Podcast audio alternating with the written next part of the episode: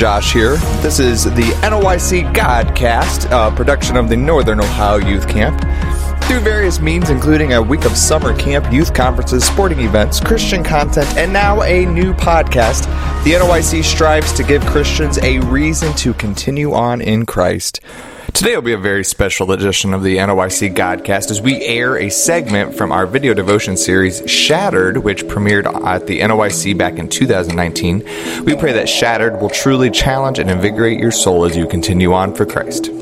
For more information regarding the ministry as well as additional Christian content, please visit our website at www.thenoyc.com. Anyone who knows me well knows that I am an avid coffee lover. In full transparency, that's probably a bit of an understatement. Sometimes I think that I need coffee more than I actually need air. I know, I have a problem. So you can imagine, it's not much of a surprise that for years I have collected coffee cups. It probably started when a well meaning family member wasn't exactly sure what to get me for a gift, and so the coffee cup seemed like an obvious choice. Soon, this one or two coffee cups turned into a small collection of coffee cups. Then it filled a cabinet in the kitchen, then two cabinets. Eventually, I had so many coffee cups that they were everywhere. They were in boxes in storage.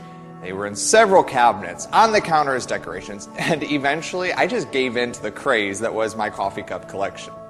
Now, upon going on a trip or vacation, a lot of people would pick up a t shirt or a keychain to remember it by. I got, you guessed it, a coffee cup. I had coffee cups in every shape, size, color from many states and countries around the world. Now, you may have noticed that I said had these coffee cups. That's right, past tense. You see, one day, I was just like any other day.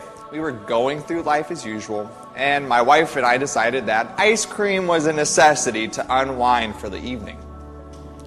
We got the tub of our favorite flavor, grabbed a couple of spoons from the drawer, we opened the cabinet door to get a bowl to place the ice cream in, placed the bowl on the counter, and then we shut the cabinet door. And then it happened. Now, I have never been present when a literal bomb has went off, but let me tell you, what came next is about the closest thing that I can relate to. The door of the cabinet shut, and when it did, it somehow wiggled the pin loose that held the shelves of coffee cups. And as that pin came out, a literal ceramic avalanche of coffee cups came pouring, overflowing onto the shelves below, onto the counter, onto the floor.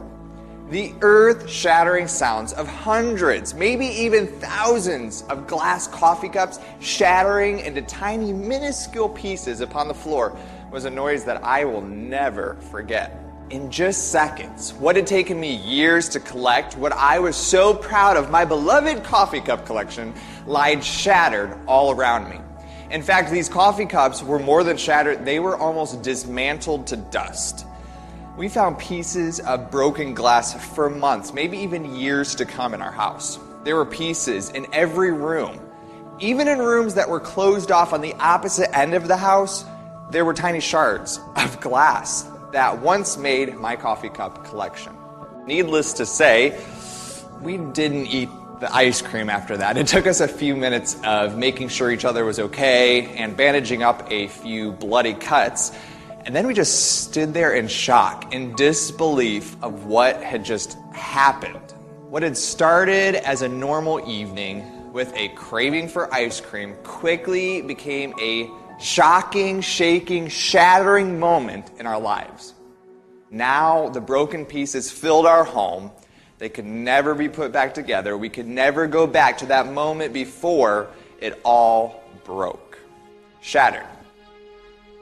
Honestly, there's no good use of the word. It's not like when you say the word shattered in a sentence that you have to clarify if you mean the good use or the bad use of the word. When you say shattered, instantly anyone listening knows this isn't going to be pretty.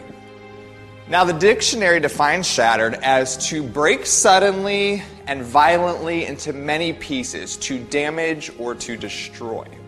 Now, I would love to sit here and tell you that coffee cups are the only things that shatter in our lives, but the truth is that would be a lie.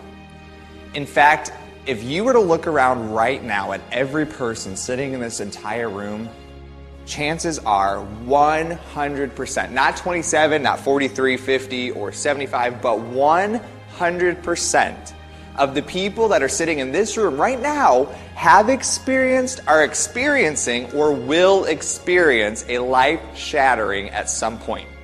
100%. How's that for statistics?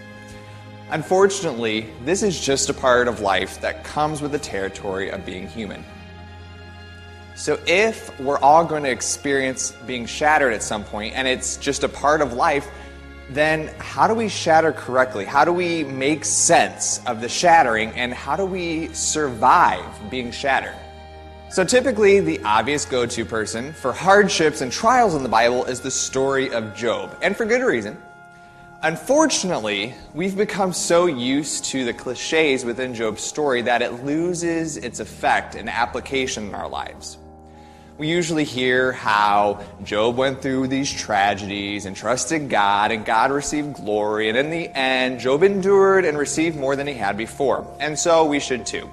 And I'm not saying that any of these things aren't true, but there's much more for us to comprehend about this story so that, like Job, we can survive being shattered. So, Job's shattered story starts out giving us a bit of an insight into who exactly Job was. So, according to God, Job was a perfect and upright man that feared God and hated evil. Now, that's how God described Job, not how Job or his family or even his wife described him, but these are the words and the adjectives that God chooses to explain Job, a perfect man. Beyond this explanation, the Bible tells us that Job had a lot of stuff. He had quite a collection, if you will. He was wealthy. He had a lot of family and possessions and servants and lands.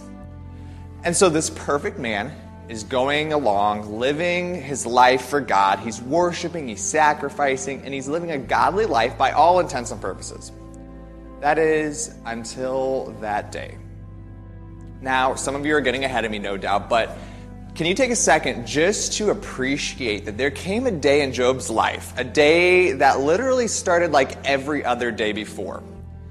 Job woke up, maybe he made some ye coffee, looked out the window, and thanked God for his goodness and his blessings. Job possibly went to the breakfast table and had a bite to eat. He read the ancient newspaper, and at this exact moment in time in Job's story, he no doubt was satisfied with his life. At that exact moment, he was happy and joy filled and felt as if his life could not get any better. That is, until Job hears a bone chilling knock at the door. On this normal, typical, average day, Job's life would take a sharp, severe twist that no one could have expected. Imagine Job rising from the breakfast table. He walks to the front door, and upon answering, he sees his servant standing there. Now, the servant's out of breath and he's panting from obvious urgency that he just ran to Job's house. The servant frantically tells Job of how the Sabeans had attacked and stolen Job's livestock. And then they murdered Job's servants in cold blood. Now, at that moment, no doubt Job was concerned. This average day just took a bit of a dark twist. But at that exact time, no doubt Job easily could have recovered from this terrible news that the servant had just delivered.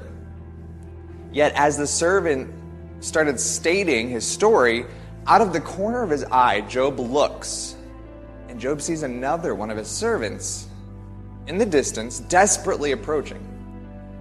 Just imagine as the servant nears Job, Job notices the concern that's on the servant's face, and a knot begins to form in the pit of Job's stomach right in the middle of the conversation between Job and his first servant, the second scared servant interrupts, now gasping for air. He begins to tell of how out of nowhere fire started falling from the sky. Just imagine as he says, Master, Master, it, it was there, there, were, there was fire. It started falling from heaven out of nowhere. We tried to herd the flock, but Master, we I I, I couldn't in, in an instant, the flock, master, the sheep, the servants, they, they're all gone, master. They're burnt to a crisp. Now, Job's standing there on his front porch, As the second servant scrambles for his final words in disbelief, Job can't believe what he's hearing. He's sick to his stomach and gravely concerned at the loss that he just suffered. But still, even then, Job could have thought to himself, It's okay. You're fine. You can replace them. It's going to be okay. That is until Job sees another familiar face approaching from another direction. You can just hear the first servant sobbing, the second servant stuttering, and you can hear as Job takes a big gulp as the third servant quickly arrives. Wasting no time, the third servant starts saying his speech.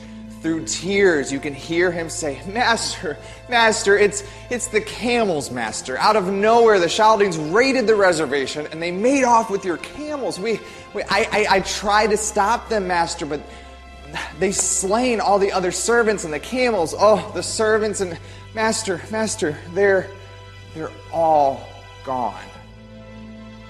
In only a few short minutes from Job's mundane morning, Job has lost nearly all of his livestock, his livelihood, his hired help.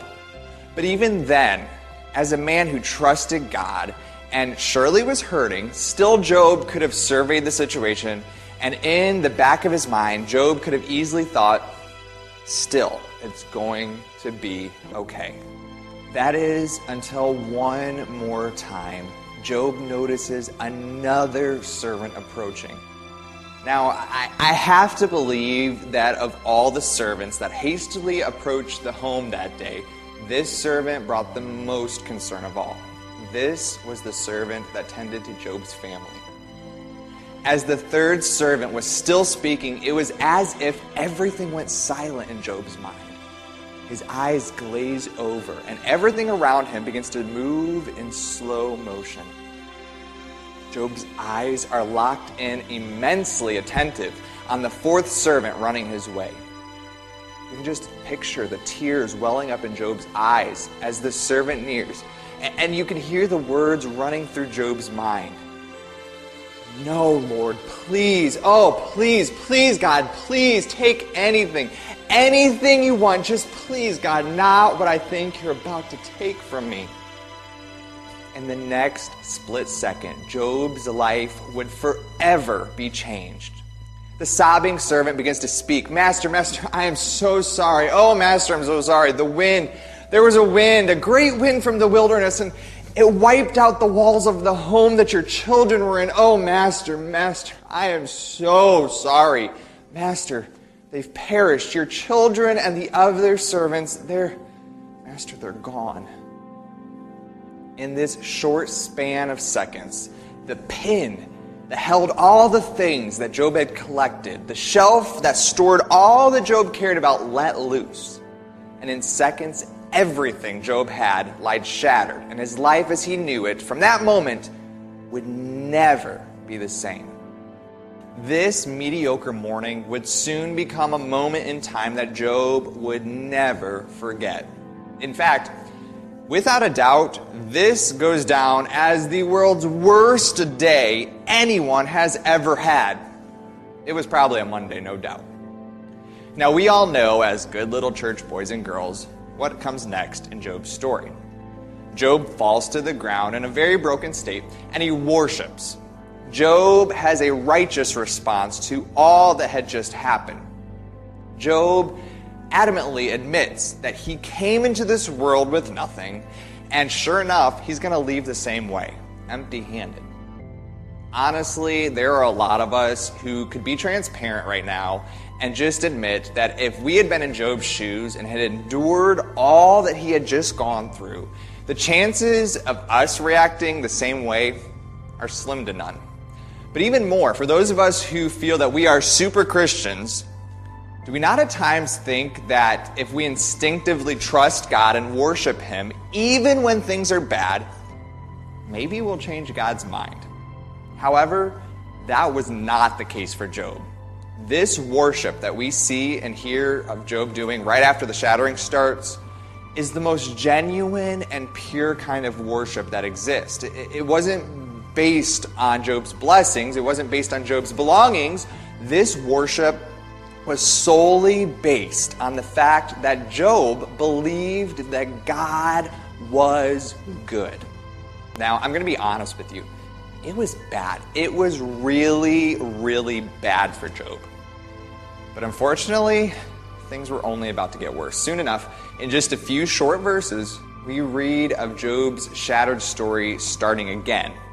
We read that this time Job's very own body is struck with sores from the top of his head to the soles of his feet. Now his heart is hurting, his body is broken, and Job was as low as a man can get, destroyed and shattered in every way imaginable. Now, through Job's shattered story, he never did curse or blame God in any way. The Bible's very clear about that. But let me tell you a little secret. Job was miserable.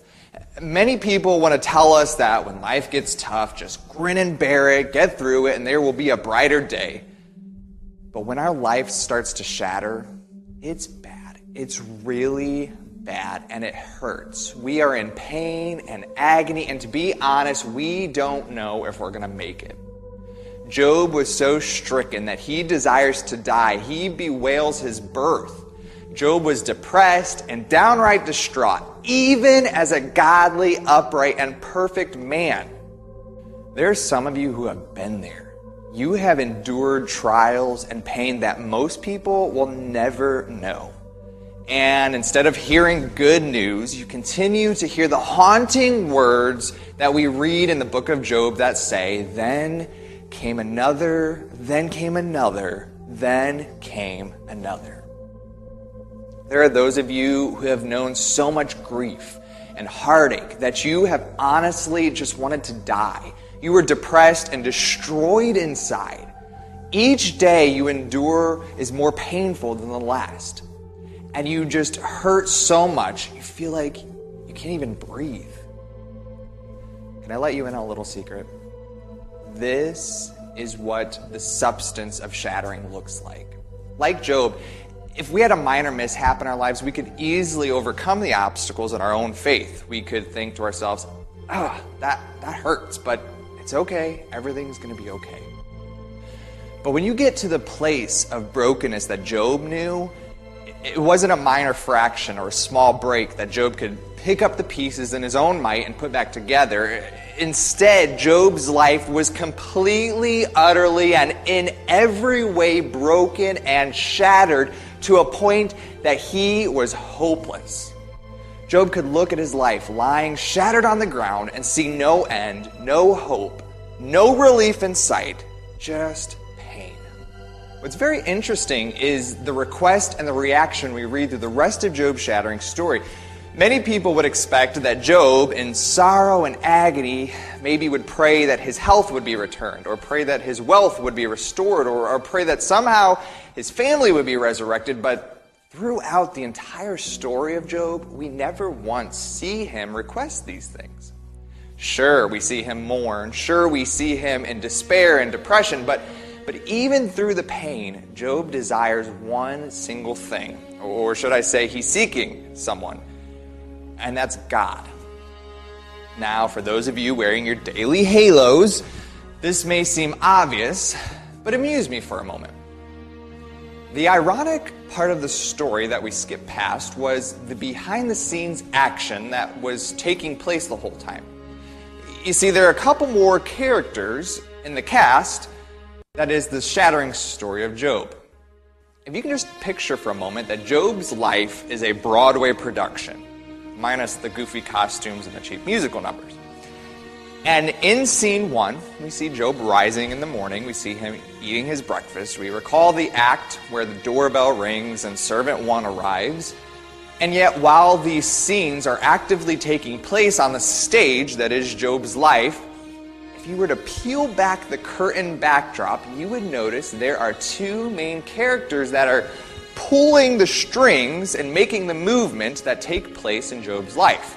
Two cast members who, behind the curtains, have concealed control of everything that's going on. Now, first, Satan approaches God. And out of his sly and sneaky ways, Satan admits that he's been searching the whole world over for someone that he can mess with. From Satan, we would expect nothing less. But the surprising factor that honestly we didn't see coming is who it is that places Job on center stage.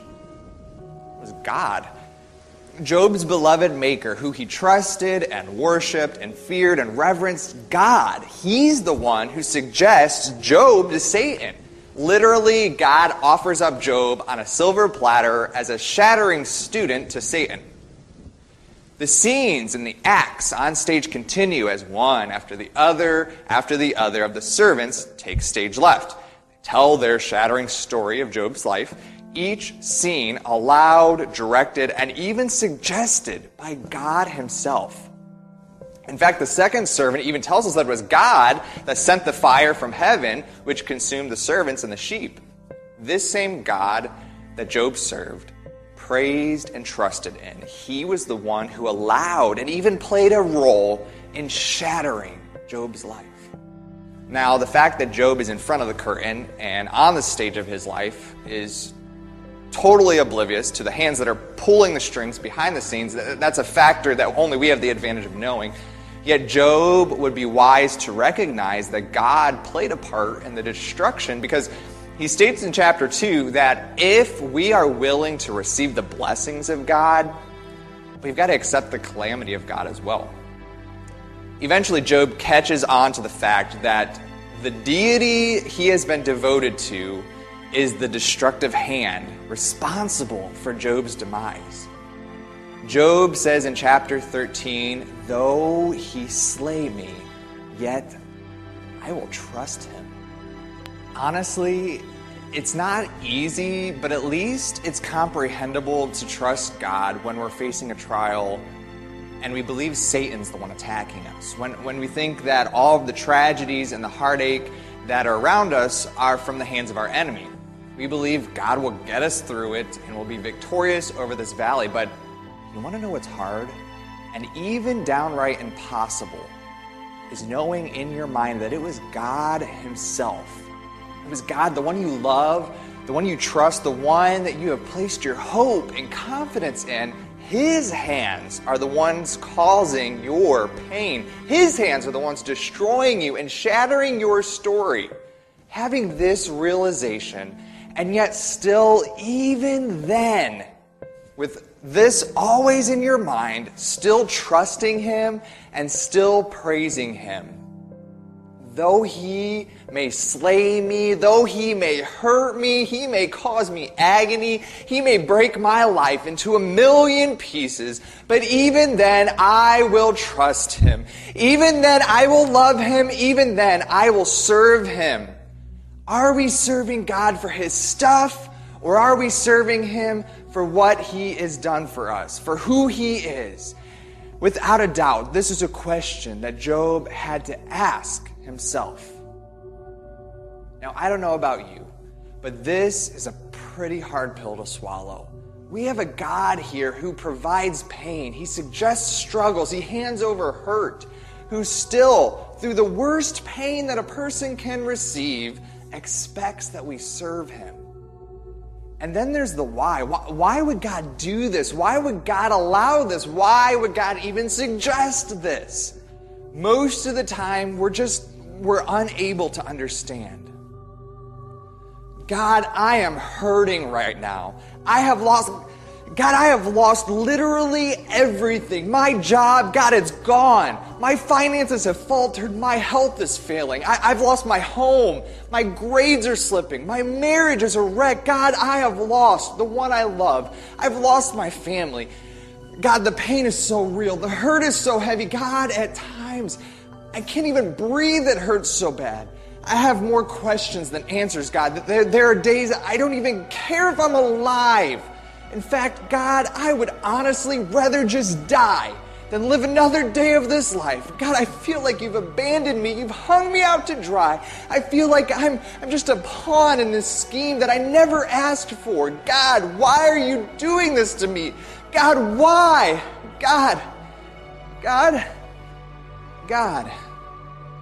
And in that moment, as if we're the actor on center stage who's at a loss for the next word of their line. Gently hear God whisper from behind the curtain My grace is sufficient for thee, for my strength is made perfect in weakness. For when I am weak, then I am strong. In that moment, with the bright spotlight shining down on our shattered story, the realization hits us. This brokenness, this hurt, the pain, the deep despair, He shattered our story so that we had a need for one thing and one thing only in this life. He broke us so that we would only need Him. In our shattered story, He supplied our solution Himself. Now we fast forward to the end of Job's shattered story and find that God finally, in chapter 36, speaks to Job's suffering. And after all the questions and the searching and the begging that Job does through his entire story, the only single answer that we find God providing is Himself. God spends the next four chapters continually claiming that He is the only thing that Job needs. He is the only solution to Job's problems. He is the only answer to Job's questions. He literally, by every definition of the word, God is everything that Job needed.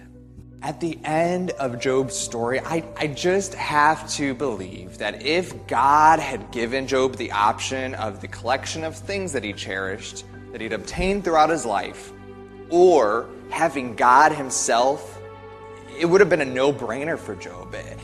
It was in the weakness of being broken, the weakness of having his life completely and utterly shattered, that God provided his grace, his unmerited assistance to Job.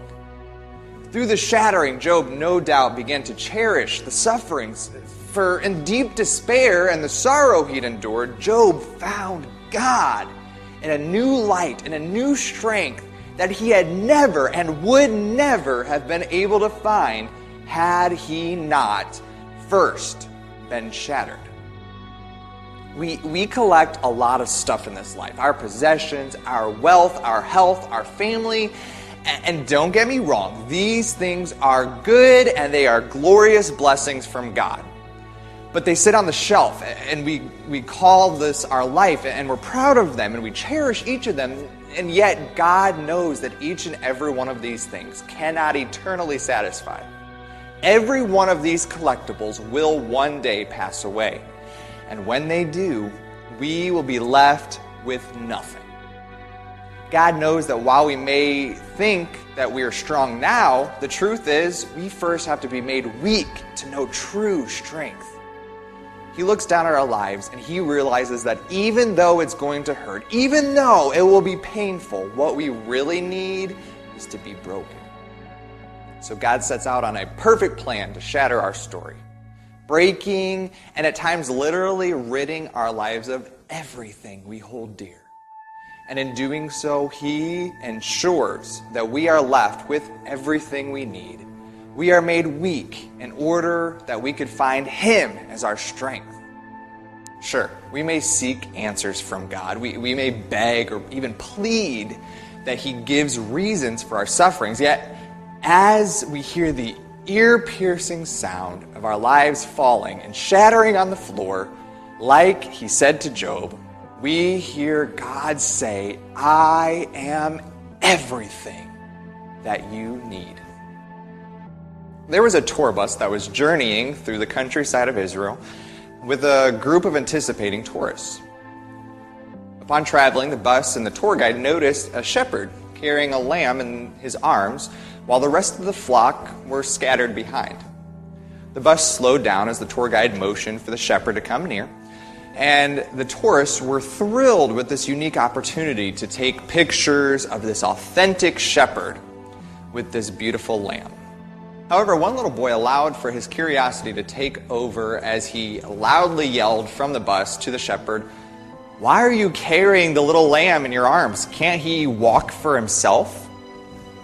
The shepherd smiled at the little boy and said, Oh, you don't understand. This little lamb had very little need for me as a shepherd. That is, until I broke its leg. Now, this may seem cruel, but this truly was for his own good because I am the only defense that he has. And now, unlike the rest of the flock, this little lamb gets to be closer to me than any other. He is now fully dependent upon me. Do you want life stuff? Or do you want the strength of the Savior that can only come by surviving shattering? Again, we encourage you to head over to our website or the description of this video. We do have a link there with some memorable moments from the NOYC. Also, encourage you to share today's podcast so that others can be encouraged and invigorated as well. And so, thanks so much for joining us today. Until next time, continue on in Christ.